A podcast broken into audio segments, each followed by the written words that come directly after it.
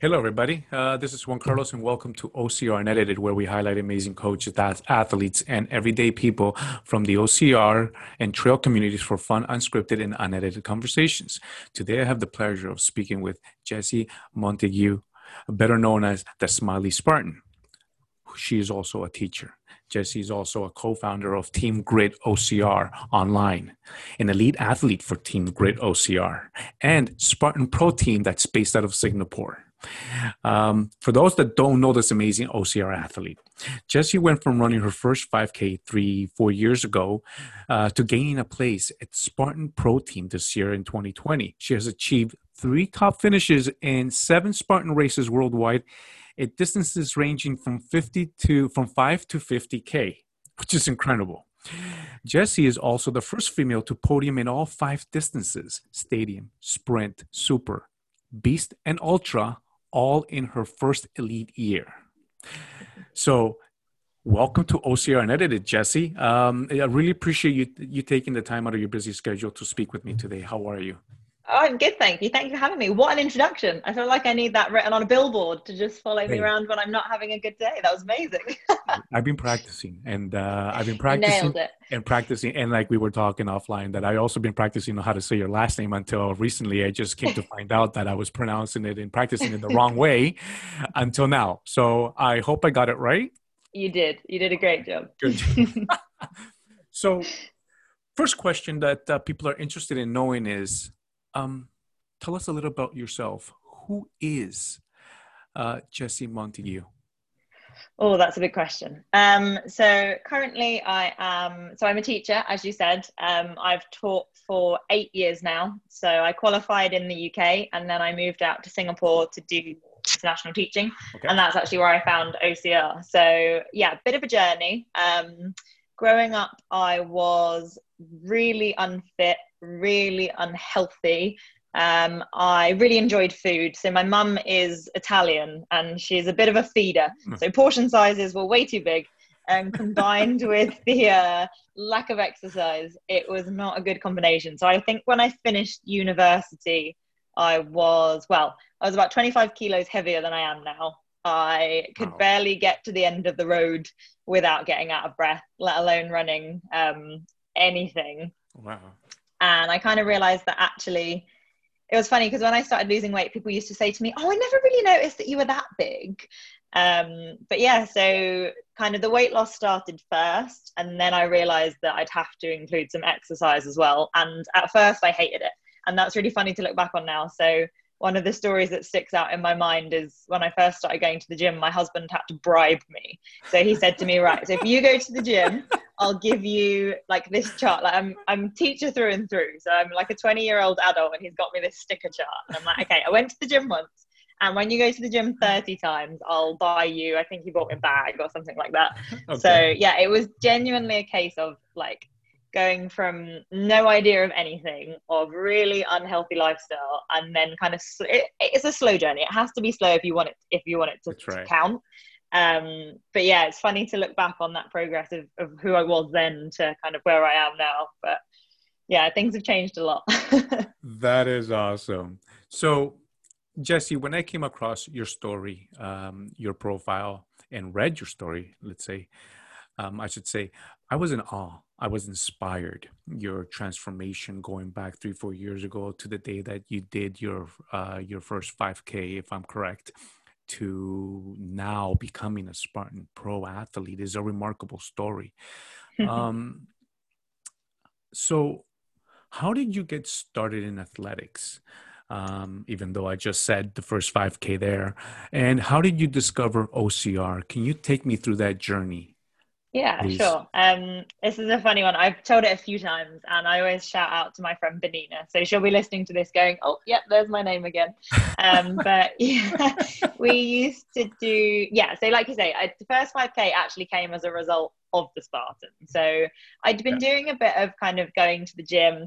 I used to be that girl that I look back on now who I was sat on the bike I wasn't necessarily doing anything on the bike. I was just catching up on my text while in the gym. um, so I did a few years of kind of, okay. of attending the gym. And I used to say to people, I, I just don't sweat.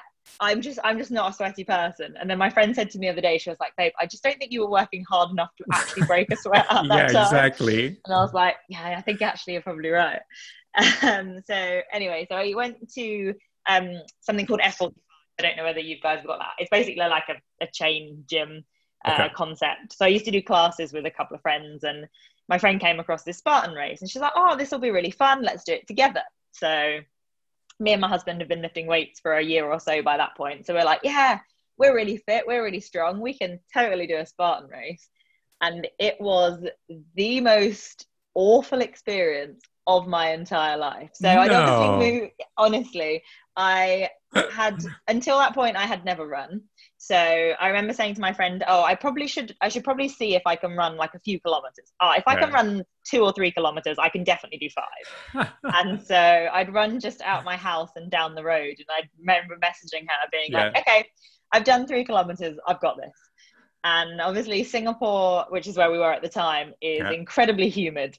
So I had totally underestimated it. I didn't take any water. I had no idea about nutrition or fueling. We turned up at this race, and Yeah. my friend was like, "Okay, I'm like, we're going to run it. Obviously, try our best." And I was like, "Yeah, sure. I'll stick with you." And she went off the start line, and I was like, "Okay, this is a bit. This is a bit harder than I thought." And I'm running, and I'm I'm trying to catch my, catch my breath, and she's disappearing further into the distance. And I'm like, Yeah. well, I can't be on my own. So anyway, we I failed the rope climb. I couldn't work out Olympus, so I was trying to put my feet in the handholds and like scale it. Anyway, it was, the whole thing was a disaster. I got to the point where I was so so overheated that my skin felt like it was on fire, and I just crossed the and I thought that was so embarrassing. Like, how could I be? And because I kind of perceived that I had been in the gym, I didn't think it would be that bad. And I think that was a real eye opener that cardio is an important part of your life. Um, yeah, and I kind of looked at it, and I'm not very good at being bad at things. So I was like, right, I need redemption on this. I cannot have this as being my only obstacle course racing experience. So yeah, had to had to go off and have a little bit of a practice for a bit. Oh my God. So, okay. So, I mean, eventually you went back and did it again and you did it again, and look where you are now. exactly. How does that feel to know, you know, look how far you've come to where you are now? I mean, that must be like such just that that feeling, that rewarding feeling, like all the hard work that you put in and look where you are now. It's like that's got to be amazing. Yeah, for sure. And it's it's definitely been a team effort. Like, I'm very lucky. My husband coaches me, so it's been Yes. his hard work too. But yeah, I think especially for me because when I first started racing, I'd look at the girls going off the elite start line, and I would just think, "Oh my word, they are like this mythical creature, and Yeah. they've got six packs, and they're running in these sports bras, and oh my goodness." And I think the more I started to talk to them, I kind of got to this place where I was like, everyone in the elite category has had like a lifetime in fitness. So they were either a Yeah. runner from birth or they've been dancing their entire life. And I was kind of looking at it going, oh no, like I've got a real big issue here because I only ran 5K like two weeks ago. So this could be a problem. And I think the more that, yeah, I'm, I've, I've worked really hard for it, but it Yes, was nice that as it was as the journey progressed it was nice that that hard work was paying off so i've definitely been rewarded for it Yeah. I don't think I know anybody that's ran since birth. well not maybe not since birth I know what you mean. I know exactly what you mean, but it was just funny when I heard that. that's how i feel i'm like oh stop telling me how you were running like winning races when you were seven that makes me feel sad you know what? You're just remarkable. You're amazing. Um, so you are now co, you know, you're co-founder of um, Team Grit OCR online, not gym. And uh, so, how long have you guys have you and Sean been doing that? And what kind of training do you offer? So we started it, it's coming up to about a year now, which is Okay. crazy. So we launched the website in November last year. Um, and it was more kind of basically what we realized is that we're very lucky because my husband's lost a lot of weight as well. Um, he's now actually lost as much as like 40 kilos. So he's lost like a small Oh, human wow. being.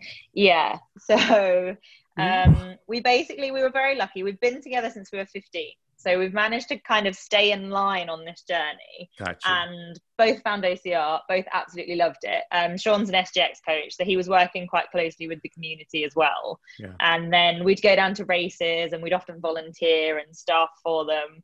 And we just realized we had like this wealth of amazing people surrounding us. And then from seeing where Sean had managed to got me got me in my progress, we kind of went, oh shit, he's actually quite good at this.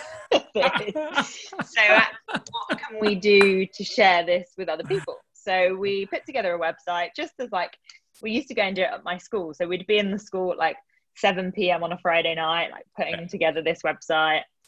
And we basically just put together. So we've got a blog, uh, we do some podcasting, and then we offer like a range of different programs. So um, Sean does online coaching for like higher level athletes, so like people looking for age group and elite. And then he also does a kind of a second tier coaching for type of people who are maybe just getting set out or they want to finish their first race. They've got like a 10k time in mind, something a bit less kind of all in. Um, and then we have some like eight week like sprint specific, super specific programs as well. Um, and we have a monthly option for more of kind of like the HYROX, like short course OCR stuff. So it's just been a really fun way. We've got people training with us all across the world. So we've got a guy in America who's killing it. We've got some girls in Singapore, a couple of guys in Scotland. that is awesome. team in the UK. It's just it's amazing. It's That really is great. awesome. Good for him. You know what? So this is my next question, which was uh, now I'm going to be uh, I'm going to mention Sean. So Sean is Mhm. a fully qualified personal trainer, and like you Yeah. said, he's an SGX uh, certified obstacle course coach with several age group podiums underneath his belt. He so does. he's no joke, everybody. This guy's the real deal. And so good for Sean. I don't know if he's there. You tell him, tell him I, you know, I'll tell him. I'll tell him I said well done. him, gives him many thumbs up. But that's great. So, what's it like having your husband Sean as your coach? I mean, he's got a wealth of knowledge and experience in the OCR game, so Yeah. he knows what he's doing. Do you know what? It's a good job he's not in the room right now because he'd be giving me daggers. Um, I was the world's worst client at first, so oh, I think I think coaching your wife is not is not the one. And it's funny because I think it took it took okay, honestly, it took me a while to trust in what he was saying. And I used to drive him mad because I'm really kind of when I first started, I was a chronic overtrainer. I think because I'd gone from nothing and I had this vision that I had to get to this point that yes. I couldn't do enough because I was always playing catch up. So I was reading books and I was speaking to other racers and people on the internet. And poor Sean would offer some advice, and I'd be like, but you don't know what you're talking about. And Yeah. then someone else would come along and offer the same advice, and I would be like, that's amazing. Thank you so much. And Sean would just be sat there like, I've already told you this. But so yeah, I was I was a pretty terrible client for a very long time. But basically what happened is I ran age group for about a year and then we had the decision to make of when would be the time for me to move to elite or would I move to elite? And there was Singapore had announced a stadium race in the January of 2019. And because I'd been doing more kind of gym based stuff and because I hadn't been running, if I, I thought that if I would perform well at any race, it would probably be a stadium because you've got less running. There's more kind of like the box jumps and the uh, OCR kind of cross with CrossFit. So, like, okay, well, if I'm gonna give it a go, we may as well do it now. And I remember we were actually on holiday at the time, and I sat there and I was like, okay, you can be my coach. Like, we'll make it official, and I promise. And he was like, are you gonna stop not listening to me. Like, okay, I promise that I will try and listen to you. so I think from that point, he tells me now I'm I'm a good client now. So I feel like I've made Well, good that's progress. good. You made I some li- progress. I do have to catch myself sometimes. Like we'll be in the middle because we obviously train together as well. So there's sometimes where he's my coach, and there's sometimes where we'll be doing a workout together, and he'll be like, "Pick up the wall ball," and in the middle of the workout, I'm like, "Shut up, Sean! You're my husband right now, not my coach. Don't tell me what to do." Ah, that is awesome. You know, my, my wife, uh, we used to train together, and we still do at times. But she's also, you know, she is now my nutritionist. She takes care of that Mm. part for me. So Wow. you know but I, you know uh, her she used to do ocr races and so you know you know she, I, I i can relate to that having you know having that partner that you do not only do you train with but you run Mm. with and so um and when it comes to nutrition and, and you know the, the various foods sometimes i'll say honey i'm not you know what can, can we can we eat this? Can we eat that? No she's Oh. firm. No this is what you got to do. This is what you're gonna eat. It's like okay great thanks Yeah, sat in the sat in the back garden eating a burger, trying not to be spotted. Like Exactly. I'll be calling my homies. Hey, buddy, can you bring me your burger, please? I'll see you outside the door, the backyard. Meet me in the car park. Exactly. oh. Oh my God, that's funny. So, um, your husband, Sean, uh, he's Mhm. also an OCR athlete.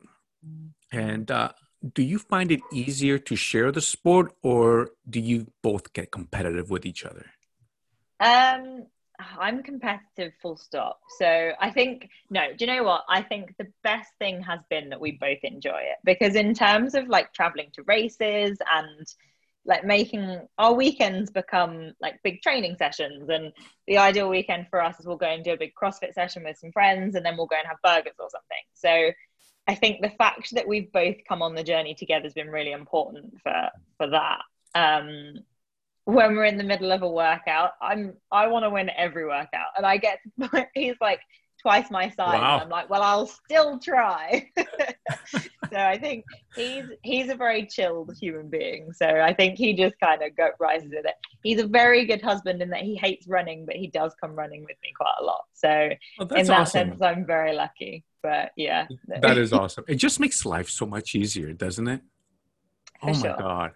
for sure Oh my God. So, um, for everybody listening and watching, you know, Jessie is, she's a true remarkable athlete. So, as an athlete, she's won, she's, yeah, she's finished three times gold, um, or she's made uh, podium uh, gold three times. Sorry. Yeah, three times. And you've had second place finishes four times. That's Mhm. remarkable. All in Mm. one year, in your first elite year. So, uh, 26th of January 2019 in Singapore, stadium race, you came in second Mm. place. Uh, that same, that same, uh, is it that same day you also did the team event in Singapore? we took it and, uh, yeah so i took my i work with um, a group of teachers and they kept saying because all i do is talk about spartan racing so they kept saying to me well, well come on then what is it what do you actually do and i was like well come on let's do one together so once i'd run the elite race i then took them out in an open wave and we just did it for fun so that was cool March 2nd, 2019, you did the super in Malaysia, I believe it is, and you Mm. came in 1st place. April 27, 2019, I, um, I believe this is in Malaysia as well. uh, singapore that one Singapore, sorry, you did the Mm. sprint and you came in second. In the Philippines, Lima, uh, the sprint in May 2019, you came in first place. Like these are Mhm. remarkable races. So, thank you um, so going over your accomplishments, you're also a teacher, a wife, business owner, along with your husband, a professional athlete now.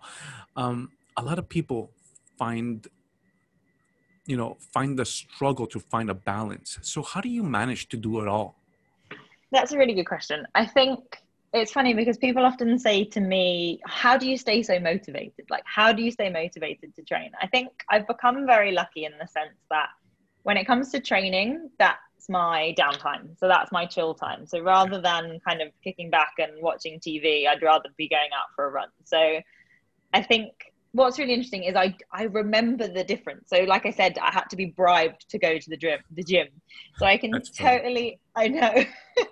and it's weird because that feels like a totally different person now. Like I can almost I'm like two different people and I look back on previous me and I see photos and the photos blow my mind because I'm like a different person. Um but I remember like it, it's not easy and so I can totally empathize with people just out um, on how challenging that can be to find the time to actually want to do it.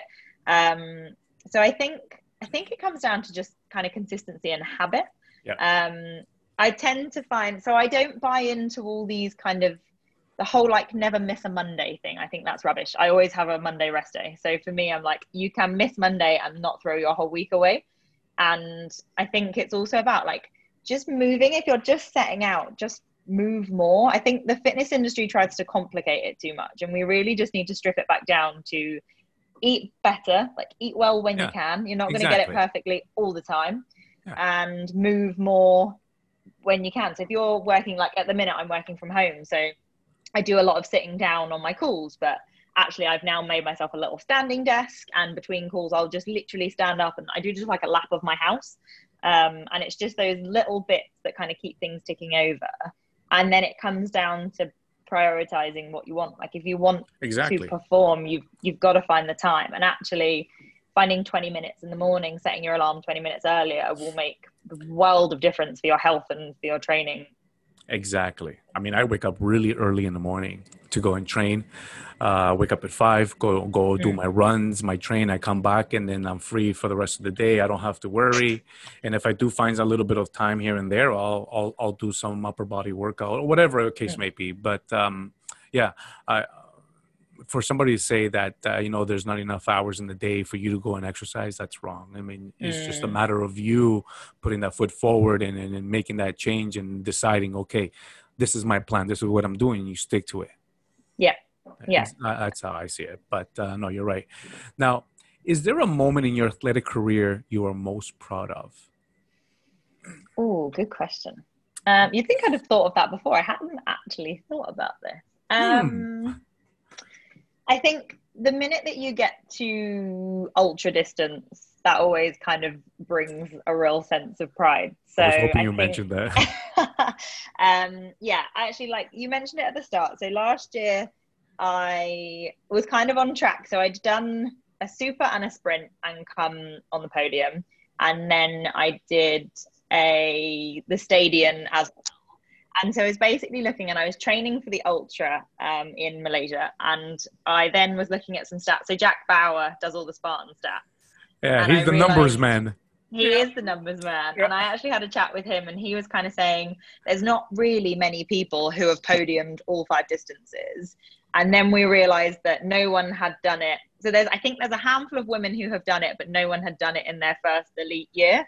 So That's suddenly right. I was like, right, game on. so I think it's two, yeah, two proudest moments. One being finishing that ultra and getting yeah. to the finish line. And it was particularly, I mean, Dave Tully, the race director in Malaysia, is renowned for putting a gauntlet at the end of every race. So you okay. find, so I think it was, so literally like 49 kilometers into this race, and you get to the end, and within a kilometer, you've got tyro, spear throw, rope climb, rings, Herc hoist, A frame, and then the fire jump.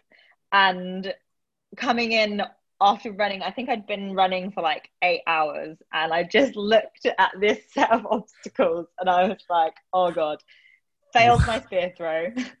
so I'm like, okay, so I'm doing burpees. Okay, rope climb. I was like, rope climb will be a piece of cake. I've never failed a rope climb literally got to like hand on the rope, was reaching to ring the bell, and I just slid. I was just no. so tired. Yeah. And I just slid all the way. Luckily, I had gloves on. Jesse, how just, could you? I, I just looked at it and I was like, I can't believe that's just happened. Like my body was just totally rebelling from any. And the volunteer, bless her, she was like, "You can have another go." Like, I can't. you is... didn't have like a temper tantrum at, at, at the bottom there you know what? I was so broke. I, I am I when would've. I'm in the middle of I have been known to have a few tantrums, but I just was so exhausted. And so I I did these burpees thinking, oh my goodness, and then got to the rig and it was all slippery. And so I thought I cannot do by this point I'd done 240 burpees. So I could not face wow. another burpee. Yeah. So I chicken winged the whole of the rig and the Good. bruises on my arms the next day. but like, you got through it. I just need to get through this. I just need to make it to the finish line. That's right. Then it's over. oh my God, look at you. That's incredible. But you know what? You're not the only one who's been there in, in before. And, you know, when you get to, when you've been running, you're tired and all of a sudden you get to a set of obstacles not one you got various obstacles and you're like what in the world am i gonna do now now i, I gotta keep this pg but mm-hmm. whatever if it slips it slips don't worry about it this is unedited like i said um, so like what the hell am i gonna do i know that feeling Oh my god! I mean, if you got a chicken wing, you got a chicken wing. You know, the, the goal here is the only way. The goal is for you to jump that fire and then get to that line. That's oh all, and you did it. So congrats. I did. Thank goodness. so you know, I have another question here, uh, going off from a list of questions that I have for you. So you mentioned 50k.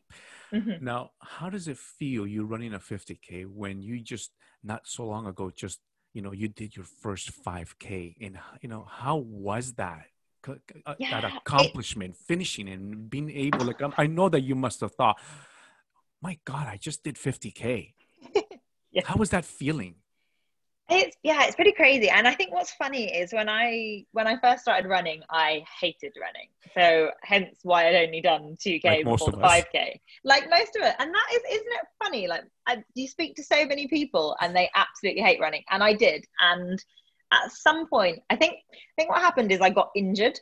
So from having never run to then I was running because obviously I'm an all or nothing kind of girl. Then I was doing like 80k a week and didn't have the foresight to think that you should probably build up to these things. So then I got a ton of overuse injuries because I'm an idiot. And then I basically had like a six month period where I couldn't run. And I would get on the treadmill and about 500 meters in, my leg would, my ITB would be screaming at me. And I would just be, I would just stop the treadmill and that would be it. And I think I got so frustrated with not being able to run and basically I was heel striking and my mechanics were awful. So I went and saw a running coach and have come such a long way.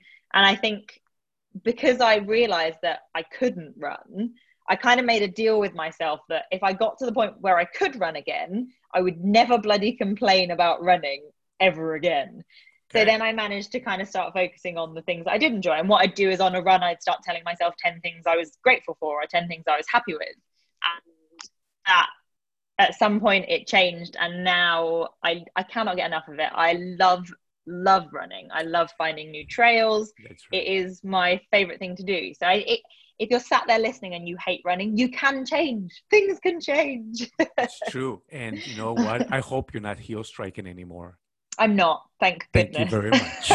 That's how I know now that you're a good runner because I love running too. I, I, I come from hating it to loving running, especially trail runner, uh, mm, trail running. Sorry. Oh yeah. So um that's just remarkable the fact that you can now do a 50k just like that. Yeah, I think I think once you enjoy the process, I think for me as well, I find it fascinating. So I was trying to explain this to my friend the other day, and no one got it. So I was just like the lonely nut in the room, being like, "But running's great." Because the thing that fascinates me, have you done have you done any ultra distances? Yes, I have. Yeah. So the thing that I find interesting is how the pain just moves. So I was trying to explain this to my friend. So we did um before I left Singapore, I ran with some friends. So we did one side of Singapore to the other, and it's it's about it's 50k. Um, so we just sat out one morning and we just were like, right, we're going to cover. This will be a good thing to do before I leave. Is I'm going to run from one end of Singapore to the other. Let's go. And I have crazy friends wow. that will do that with me, so that's great. But while we were running, I had like a pain, a little pain in my foot, but I've learned now that actually that's quite normal when you start hitting like 30, 40, 50k and then yep. then it moves. So then I'm like, oh, that's interesting. Now the pain is in my left knee. Yeah, then, oh, yeah. That little pain you're talking about tends to move around in your leg. I can't seem to quite, you know, no. locate the source, but it moves around. It's it there. does. And and I was saying to my friend, I was like, I just find it really fascinating. I just I'm really interested to see what my body is capable of. And actually I have to kind of barter with Sean in in terms of how much distance I can do because when most of the Spartan races are under 21, it doesn't make sense to keep doing crazy long runs. But I think my my plan is as I get older, I'm gonna migrate into trail racing and like do some like crazy long stuff. So and exactly, you know what? And, and, for me too. Uh, I mean, uh, I'm a Spartan athlete, but I, I find myself now uh, going into that direction and training on mm. those long uh, trail distances, and eventually I'll be, you know, transitioning into that slowly. But uh, no, no, you're gonna love it. You're gonna love it. It's um, exciting. Um, oh, yeah. So with COVID nineteen, you know, of course, it's had it hasn't impacted uh, the whole race season for all of us. So it as has. a professional athlete, um, how has this changed your life, and how has it impacted your business? Oh, good question. Um, well, I actually found out an hour and 44 minutes ago that the UK series has been cancelled. So, um, in all honesty, I had a little cry in the field while I was having a walk. Aww. Well, so that's okay. I feel like it's important to, to show disappointment um, because we train hard, right? So, you're constantly training. I think it was tricky for me because, so I relocated from Singapore in August. So, I had big plans this year um, I was going to take part in the Southeast Asian series. I was hoping to kind of leave on a high. I'd actually booked my flight home was supposed to be two days after the, the final race. Um, so we had all these kind of grand plans, and obviously everyone has had disappointments, and a lot of them are more serious than my racing career. So I, yeah. I'm not going to moan on it too much, um, but it, it's really challenging to stay at such a high level of training when things aren't necessarily getting cancelled they're just getting continually moved. Yeah. So i kind of spoke to my husband about this and i was like it would have been easier if obviously no one knew this and no one can predict but if in january they said right everything is cancelled until like come back in 2021 like nothing is happening i think it would have been easier than okay, this race is now a month later. Oh, but then this one's moved to be in line with this race. And okay, we told you this one was happening, but now it's going to be in this location. And exactly. Oh, it's been it's, very tricky. know, so confusing, and it's and that same issue uh, is happened here in, in in Canada and the U.S. and it's unfortunate. But in a way, I'm glad that here in Canada and the US that things were postponed for the mm-hmm. safety not only of the staff yeah. whether it be uh, Spartan races or any outside, you know, OCR races out of Spartan. You know, I'm glad they did that for the safety mm-hmm. of the of the staff and the participants, you know, and everybody mm-hmm. that's running. I think it's important that we all maintain that um, that physical distancing and and you know try and stay away from gatherings like this and let's just hope that all this clears so we can get back to that normality you know yeah, sure. of getting back to racing yeah yeah, but um, I think you're absolutely right. So, are there places in the world that you have been able to see that you probably wouldn't have seen if you weren't uh, a professional competitive athlete? Yes, and I think that's one of my favorite things about racing is I love traveling anyway. So it became like this perfect combination of being able to travel and being able to race as well. So I think the beauty with Asia is that often when you get taken to races in Asia, you really are going to places that are not on the map. So, kind of crazy off the beaten track places in the Philippines. Um, I think the one that sticks out in my head in particular is the ultra actually that I did in, in Malaysia in Sarawak was then again shout out to Dave Tully who put on the race. He'd kind of carved it through um, an area in Sarawak that went through the back of the orangutan centre. Okay. So they have this huge orangutan center that has all rehabilitated orangutans and they live in the wild but they kind of come in to feed and you can go and sit in the platform and, and then there they are. Yeah. and i'd actually taken in my in my life as a teacher i'd taken a couple of classes on a school trip there so i'm familiar with the area.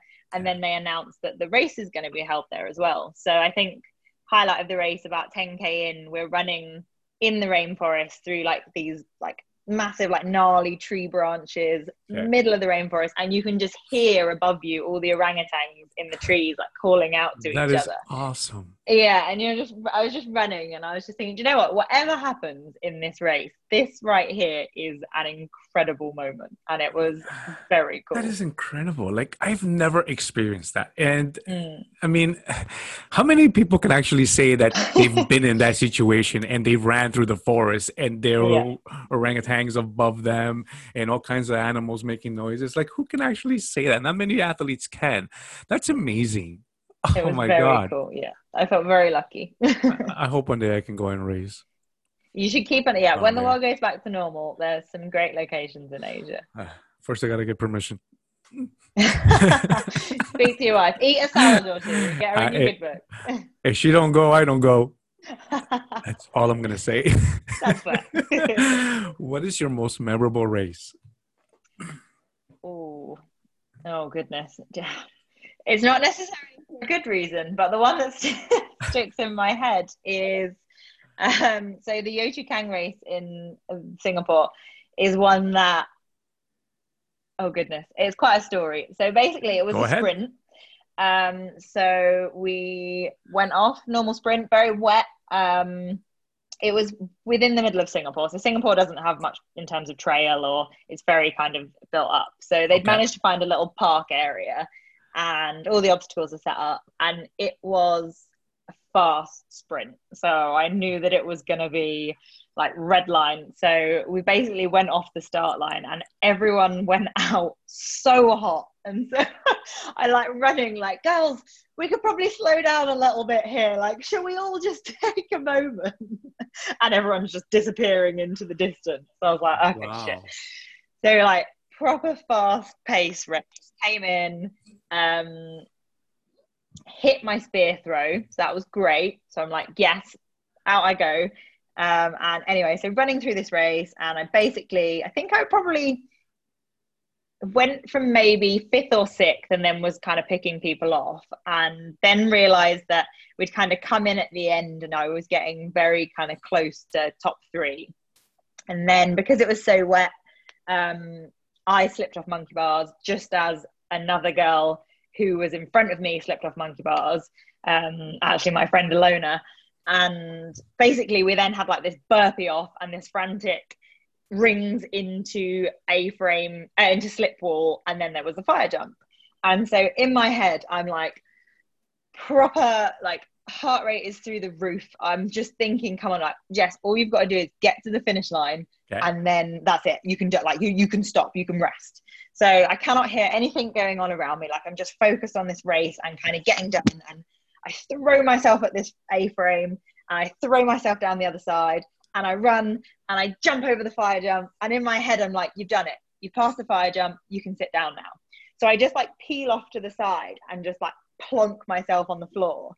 And then it sounds really weird, but like then like the world almost came back to normal and all the sounds came back. And then all I hear is, is Sean going, Jess, finish line. And so the timing mat, the second timing mat was not at the fire jump. It was like 10 steps after Oh the fire my- jump. So in that moment that I sit down, my friend Alona just runs straight past. And so she took first place and Sean is just looking at me like, what, what have you done? And then obviously by the time I'd realized and got up and like pelted over the finish line. So did It's Sean have this look like, what? What are you doing? Yeah. What and just it's on video- it's on video somewhere and you can just hear him going, Jess, finish line. Honestly. So unfortunately, it shouldn't be the race that sticks in my head, but that's probably the race that I will remember for the rest of my life because. But you learn from your mistakes, so I've never done it since, and I will always make sure I fully clear the line. How could you? And what an idiot, right? I wouldn't say that, but I can only imagine what Sean was thinking. Like, oh dear. Jesse, what are you doing? Literally, but that is I mean, it was an story. experience. It's a good story. People find it a hilarious. great so- story. I mean, I'm glad you've had you, you've won and you podium, but that's a great story. stick to that one. When people ask Okay. you ask you this question, just stick to that one. it always gets a laugh. So, So- I can laugh about it now. There was a sore spot where I wasn't finding it so funny, but I'm okay with it now. I mean, I, I, I, w- I would like to get Sean's view on this because I don't think then that was I, I don't think that was funny to him. Do you know what? I think he tried to make light of it because I was so sad. he did say to me, he was like, "You can be sad about this for the rest of today, and then we're going to move on." And I was like, "Okay." I would have loved to been there and filmed it, the look on his face, that shock. you know, yeah. So, which oh, leads Oh, me to the guy. next question: What is or who is your biggest inspiration? Oh, so many people. That's just. Can I be? Can I say the community in general? Of course, you can say it whatever be, you like. that's true. Um, it would be so hard to pick one person. There are people that spring to mind. Um, one of the girls that trains with us, her name's Emily. She's on the pro team too. Um, she's a team grit athlete, and awesome. I think the thing, the beauty of of training with her is that I think there's always a tendency within every sport, right, to compare yourself to other people. And I think when I moved from age group to elite, I was really kind of set on making sure that things didn't become like super competitive and super kind of like keeping everything very close to your chest. So don't get me wrong, like if I'm on the start line, it's game on, and you better believe I will do anything I can to beat you in that race. But before and after that moment, like it's a community, like we're friends. We should still be friends, and whatever happens, we will be friends. Exactly, and I, and think, I think that's the. I'm sorry. Go ahead. No, I was just going to say, and I think that is the beauty of of training with Emily is that okay. we share everything. So you tend to find people can be a bit closed about their training um, and maybe like their race times and things like that, or their 5k time, or whatever it is. And I get that. I understand why and where that comes from, but you also grow so much more when you know what other people are doing and it's not about kind of comparing yourself and then being better or worse it's just having that community that you can spur each other on and you can be like right we're doing a workout racer um, and i find that me it brings out the best in me as an athlete. So i just feel very lucky to have people like um in like in my training circle because i know that it's making me the best version of myself. Yeah and you know that's awesome that you have that community and that group of people that inspire you. I mean, uh, what I was going to say is that the one thing that every athlete, it doesn't matter where you are in the world, when every athlete, when you ask them this question, every athlete basically has the same answer. The one thing that they love about the sport is the community. The best thing that comes out of the sport is the community the one thing that is the greatest experience for every athlete of all at, at, of all levels, whether it be open, whether it be age group, uh, competitive to elite.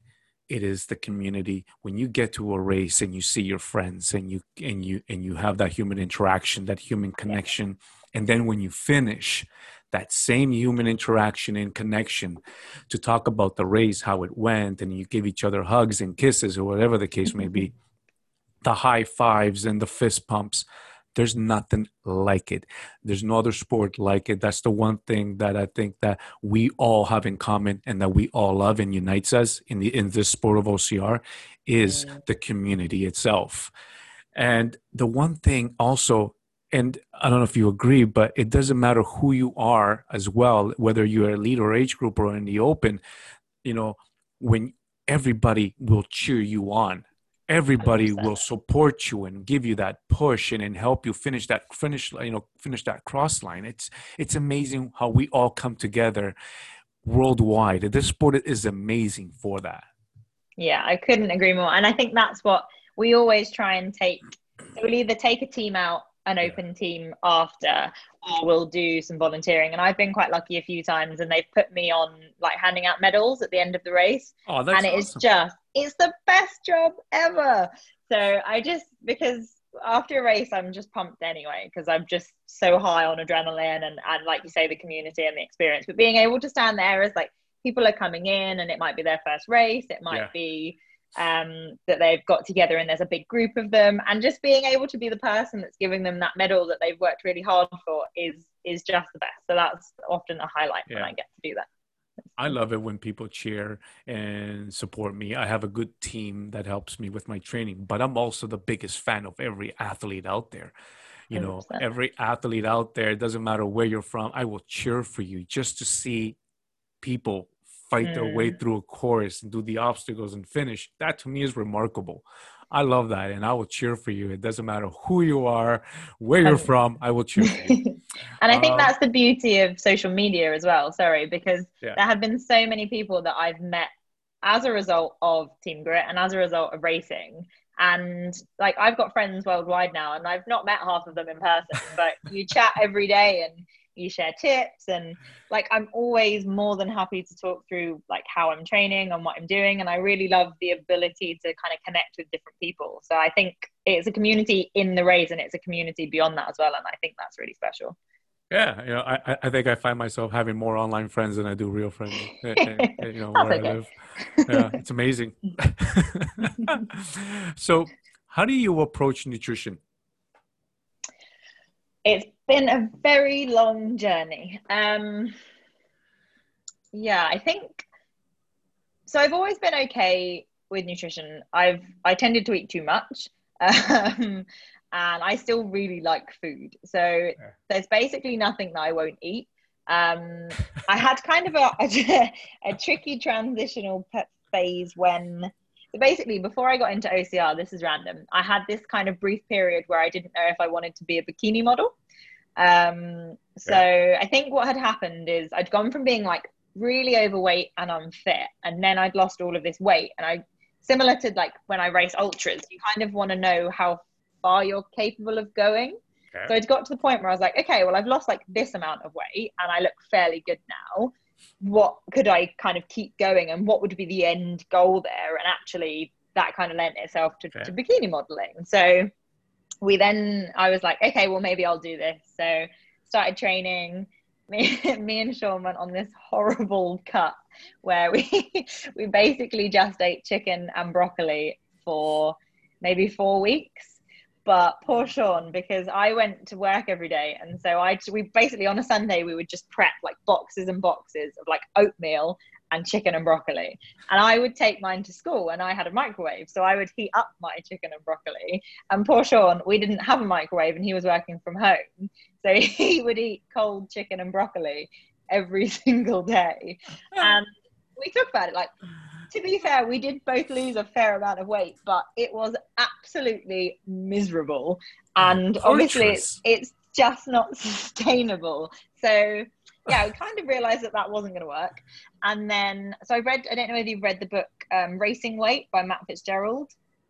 So, no, I have not. Okay, so that for me was kind of like a pivotal point where okay. I realized that for so long I'd been eating to lose weight because I needed to and then I kind of realized from reading the book that actually I was still eating to lose weight, but actually I was expecting my body to perform at an athletic level, and the two just weren't working.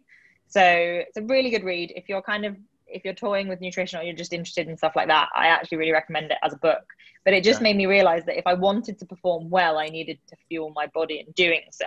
Yeah. Um, so I just kind of tend to stick to it I think for me, it needs to be, if you want to do it, it needs to be manageable and it needs to be achievable in the long term. So I basically, I limit my meat intake for sustainability reasons. Um, so I kind of make a conscious effort to make sure I'm getting protein just because I'm not eating like the easy sources of meat always.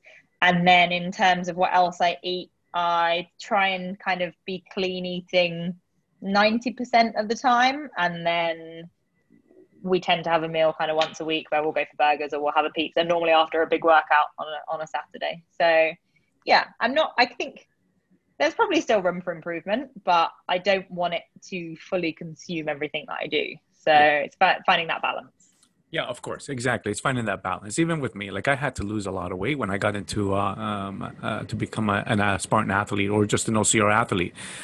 Um, but yeah i like you mentioned before you you have an italian background and so mm-hmm. you with the with that and the foods that you know that you would make you know they're big plates and they would fill you and oh, yeah. it wasn't healthy the same mm-hmm. thing because i'm spanish and so we have numerous plates if not all of them where they're not really healthy for me and i would eat mm. that a lot and so i gained a lot of weight and so i became a bodybuilder i was weighing 200 pounds Oh, wow. When I started OCR, um, it was introduced through a, a, a, an athlete. His name is Jesse Bruce.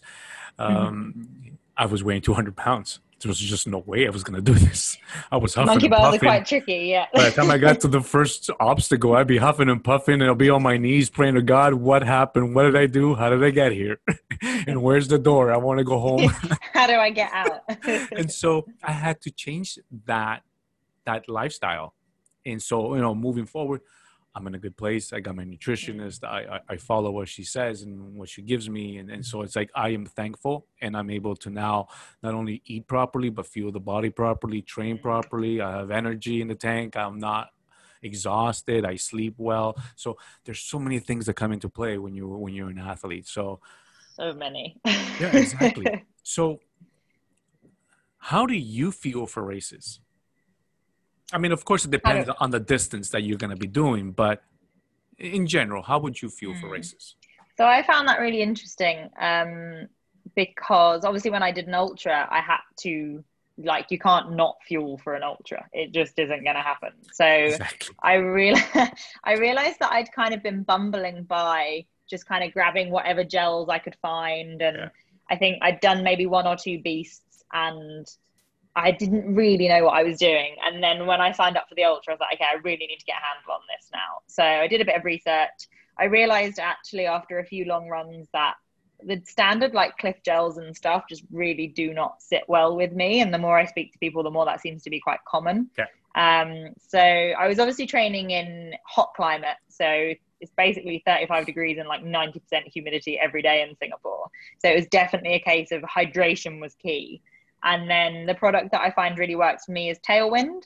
Um, so oh, depending oh, on the distance, yeah, it's so good. And I think the fact that it's not sticky and syrupy and I can just be drinking it as I'm going is the big game changer. Um, because I also really struggle. Like these people who do ultras and they're like running, eating burritos. I do not know how you're doing it. You are a you're just a, a, a person that I don't understand. hey, we do it. yeah. So I'm very much a liquid diet while I'm running.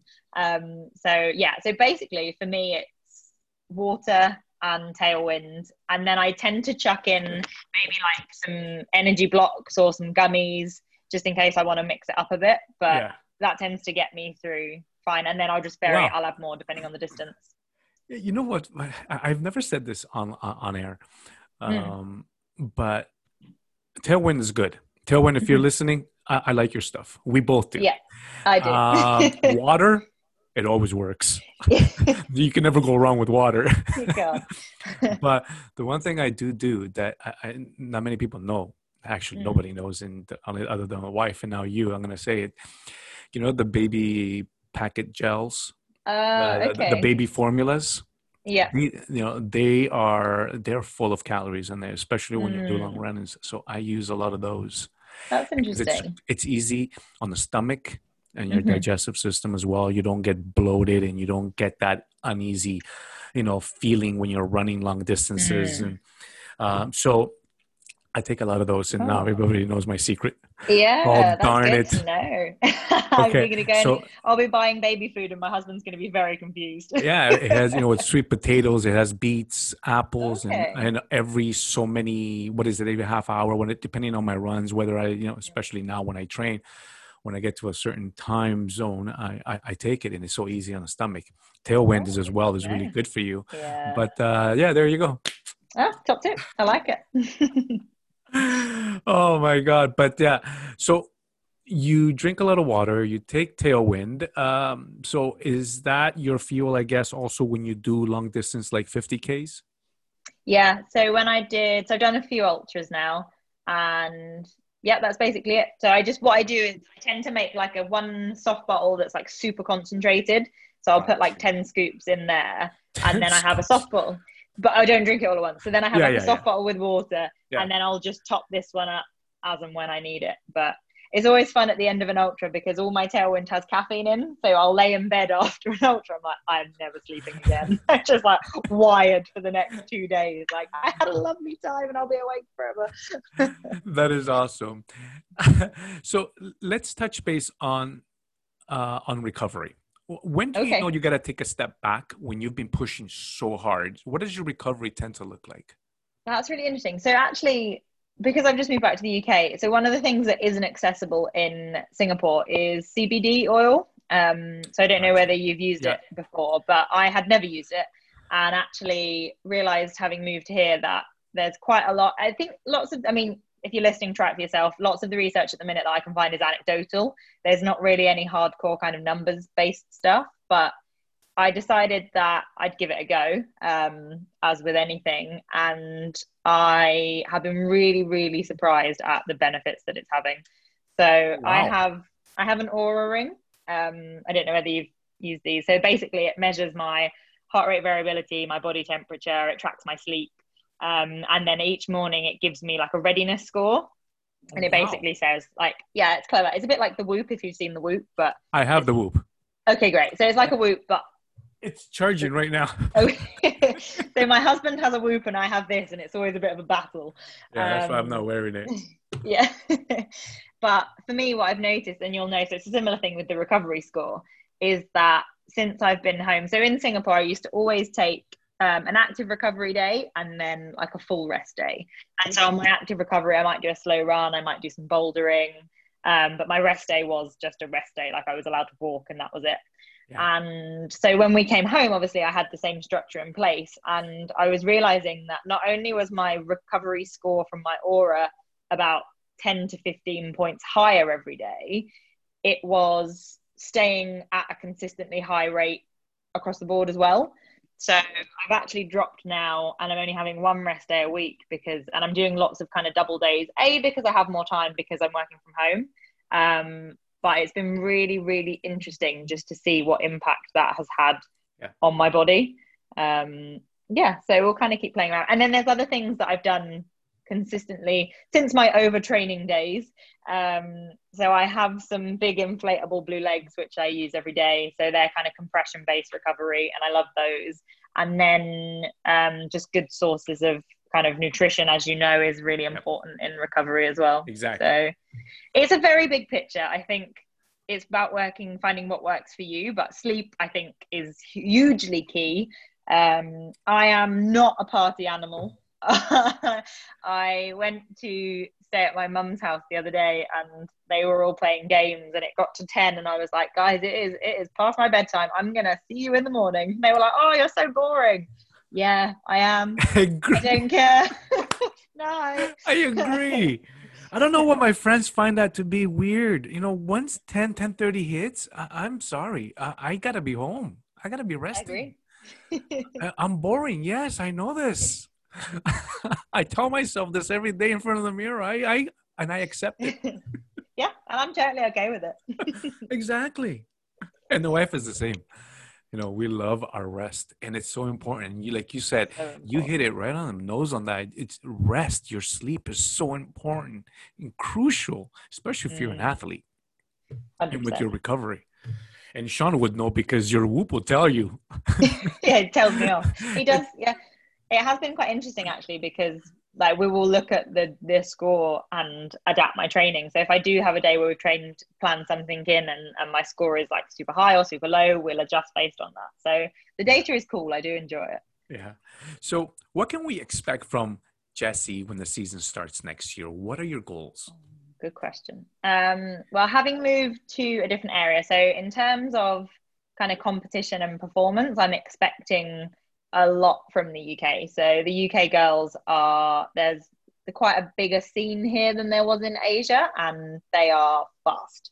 So I've got a bit of time now to put some work in, um, yeah. training hard, and hopefully you will see me on some podiums in the UK and Europe if things go to plan. But once COVID has settled, I'm really excited about getting around to some of the Europe races as well because I know that not only are there Spartans, there's a lot more kind of varying races there too. Um, and I'll probably dip a toe in some trail races as well just to see kind of where I stack up there. So it's exciting.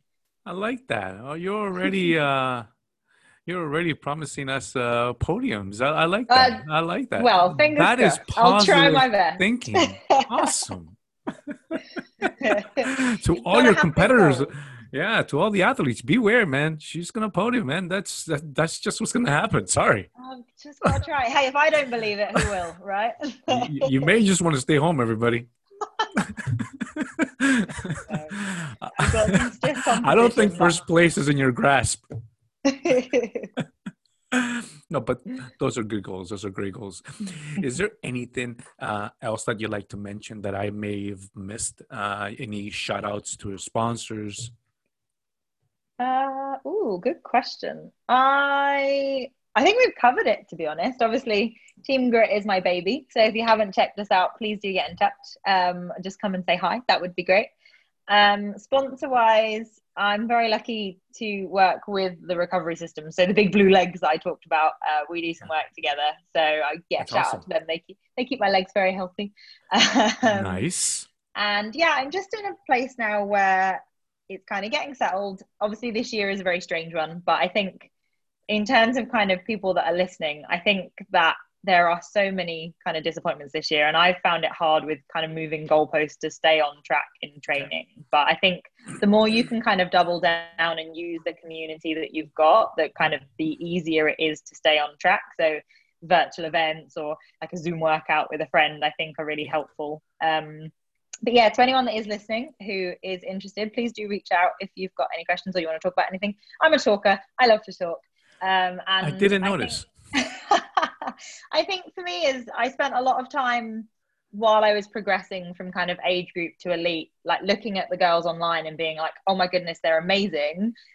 But I don't want to bother them. Like, I don't want to message them and ask questions. That would be annoying for them. I'm sure hundreds of people do. So, if you are listening and you do think, oh, I'd really like to learn this, or I don't know how to do this, I might not have an answer, but I might. So always feel free to reach out and message because if we can yeah. get one more person racing or change someone's life or start someone on a journey for fitness, then then that's pretty awesome. So that is pretty. Yeah, yeah that that is awesome. um, so I have a, um, a two question here. So mm-hmm. if anybody is looking to find out more about uh, Team Grit OCR mm-hmm. online, where can they go? And if anybody wanted to know more about uh, you, Jesse, and Sean, uh, mm-hmm. being that he's a personal trainer and all, uh, where can they go to find out more about you guys? Yeah, so basically, if you go onto Google and type in Team Grit OCR, our website will pop up there. If you're on Instagram, that's the platform that we're kind of most responsive on. So it's at teamgrit.ocr. And then my handle and Sean's handle are on that front page. So if you just jump on there, you'll find both of us and you can send us awesome. a message, drop us an email, whatever works. Yeah, reach out. yeah, everybody, reach out. You got any questions you want to ask, something you want to know? Go ahead. Or drop me a line and I'll be more than glad to pass it on. Um, you know, it, it, it's truly been a pleasure uh, speaking with you today, Jesse. It, uh, I've I learned so much from you. Uh, I'm inspired by your story and how you got here, and now being a pro, uh, Spartan Pro team uh, member. Uh, you know what? You have a remarkable story. Thank you for sharing uh, your story with me uh, today. Um, I wish you all the very best in your training. I can't wait to see you um, running next year. And for everybody that's listening, uh, thank you for tuning in. Uh, I hope you guys learned as much as I have. I guys get out there, go get you know get training, uh, enjoy your day. Jesse, once again, thank you for uh, taking the time to speak with me today out of your busy schedule. Uh, I had so much fun, and I hope you did too. I did. I had so much fun. It was great to chat, and I really appreciate it. So thank you. So you have yourself a great day, and everybody take care, and I'll see you guys soon.